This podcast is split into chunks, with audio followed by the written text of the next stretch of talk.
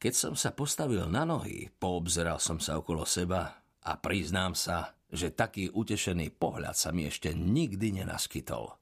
Krajina vôkol mňa vyzerala ako jedna veľká záhrada a ohradené polia z väčšou rozlohe 40 štvorcových stôp pripomínali nesčíselné kvetinové záhony. Tieto role sa striedali s lesmi s rozlohou asi osminy akra a odhadoval som, že najvyššie stromy merali sedem stôp. Naľavo sa mi otváral pohľad na mesto, ktoré vyzeralo sťa kulisa v divadle. Už pár hodín ma náramne sužovala prirodzená potreba. Nečudo, veď uplynuli takmer dva dní, čo som si naposledy uľavil. Veľmi som trpel, lebo som sa zmietal medzi potrebou a hamblivosťou. V chvate som si spomenul, že zaleziem do domu a tak som aj urobil. Zavrel som za sebou bránu, zašiel som, pokiaľ mi to dovoľovala reťaz a striasol som sa nepríjemnej ťarchy. No, takúto nečistotnosť som spáchal jediný raz a zostáva mi iba dúfať, že úprimný čitateľ mi to prepáči, najmä keď sa dôkladne a nestranne zahlbí nad mojím prípadom a tvrdzou, v akej som sa ocitol. Od tých čias som si navykol vykonávať potrebu pod čírim nebom a hneď ako som vstal, vzdialil som sa, pokiaľ mi to dovoľovala reťaz. Každé ráno sa o mňa svedomito postarali a dvaja služobníci boli povinní odviesť tú protivnú kôpku na fúriku. Nepiplal by som sa toľko vo veci, ktorá azda na prvý pohľad vyzerá malicherná, ale pokladám za nevyhnutné ospravedlniť pred svetom vlastnú náturu, čo sa týka čistotnosti. Dopočul som sa totiž, že podaktori nežičlivci ju pri tejto príležitosti aj inokedy radi uvádzali do pochybností. Keď sa skončilo toto dobrodružstvo, vyplichtil som sa z domu, aby som sa nadýchal čerstvého vzduchu. Panovník už ráčil zostúpiť z veže a blížil sa ku mne na koni.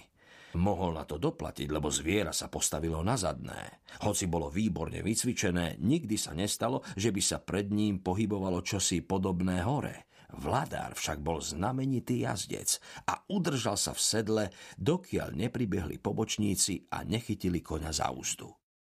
Jeho veličenstvo potom zoskočilo na zem, obzeralo si ma s veľkým obdivom, ale držalo sa v bezpečnej vzdialenosti od reťaze prikázalo kuchárom a stolníkom, čo tam už stáli prichystaní, aby mi dali jedlo a nápoje. Oni mi to všetko posotili na akýchsi vozíkoch, opatrených kolieskami, až som ich dočiahol. Pobral som si vozíky a raz, dva som všetky vyprázdnil. V dvaciatich bolo meso, a v desiatich nápoje. Každý vozík mi stačil na dva či tri poriadne hlty. Nápoj z desiatich hlinených fliaž som nalial do jedného vozíka a vypil na jediný dúšok. Takto som povypíjal aj ostatné nádoby. Císárovná, mladí princovi aj princezné sedeli obďaleč na kreslách, povyskakovali a náhlili sa k panovníkovi, ktorého by som teraz rád opísal.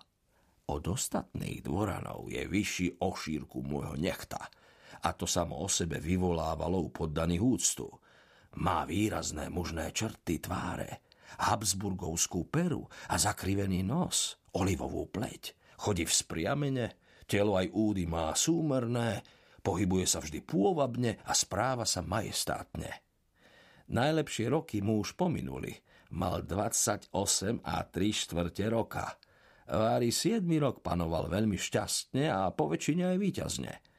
Chcel som si ho obzrieť pohodlnejšie a preto som si ľahol na bok, takže som mu hľadel z očí v oči do tváre. Bol odo mňa iba na tri jardy. Neskôršie som ho však neraz držal na dlani a tak sa nemôžem pomýliť pri jeho opise. Obliekal sa celkom jednoducho, z polovice ako Ázíčan a z polovice ako Európan, ale na hlave nosieval ľahkú zlatú helmu, vyzdobenú drahými kameňmi a perom na temene. V ruke stískal obnaženú šabľu, aby sa mohol brániť, keby som sa náhodou odtrhol. Bola asi tri palce dlhá, rukoviatka aj pošva boli zo zlata, vykladaná diamantmi. Hlas mu znel prenikavo, ale veľmi jasne a zreteľne – a počul som ho dobre, aj keď som vstal. Dámy i dvorania boli napospol parádne vyobliekaní a miesto, na ktorom stáli, pripomínalo sukňu, rozprestretú na zemi a vyšívanú zlatými či striebornými figurkami. Jeho cisárske veličenstvo sa mi často prihováralo a ja som mu za každým odpovedal, avšak jeden druhému sme nerozumeli ani pol slovíčka. Postávali tam aj niekoľkí kňazi a pravotári, Poznal som ich podľa odevu a cisár im kázal, aby sa mi prihovorili. Odpovedal som im všetkými rečami, aké som čo len trochu lámal, a to hornou i dolnou nemčinou, po latinsky, francúzsky, španielsky, taliansky, ba aj v jazyku lingua franca, ktorým sa dorozumievajú v Levante, ale daromne. Odáke dve hodiny sa dvor vzdialil a pri mne ponechali silné stráže. Tie ma chránili pred neprístojnosťami a pravdepodobne aj pred zlomyselnosťou Luzy, ktorá by ma v mihu bola obklopila, len čo by jej to boli dovolili. Viacerí boli takí opovážliví, že strieľali do mňa šípmi, keď som sedel na zemi pred dvermi. Jeden šíp mi preletel tesne po príľavom oku. Plukovník však dal zatknúť šesť hlavných nespratníkov a vyhútal pre nich najpríhodnejší trest. Kázal ich spútať a odovzdať mne. Vojaci splnili rozkaz a postrčili mi ich tupými koncami pík. Všetkých som ich schmatol pravou rukou, piatik som si obchal do vrecka na kabáte a tváril som sa, že šiestého chcem zjesť zaživa. Ten úbožiak ukrutne zvrieskol. Aj plukovník a dôstojníci veľmi trpeli, najmä keď videli, že som vytiahol vreckový nožík. No čo skoro som rozptýlil ich obavy. Pousmial som sa Chytro som poprerezával povrázky, ktorými bol spútaný a opatrne som ho postavil na zem. Človečik hneď vzal nohy na plecia. Takisto som naložil s ostatnými a rád radom som ich povyberal z vrecka. Všimol som si, že vojaci aj zvedavci sa ohromne nadchýnali prejommi mojej dobroty a upovedomili o nich dvor, z čoho som mal nemalý osoch. Na večer som ako tak liezol do domu a ľahol som si na zem.